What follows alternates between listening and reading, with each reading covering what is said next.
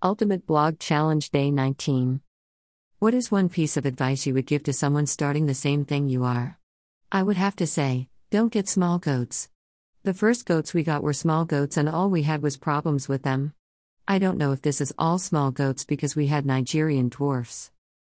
This is the last Nigerian dwarf that I own and the last that I will own.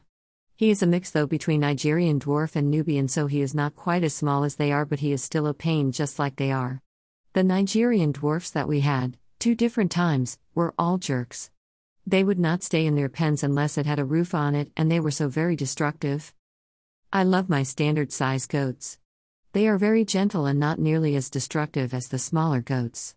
That is the one piece of advice that I would give.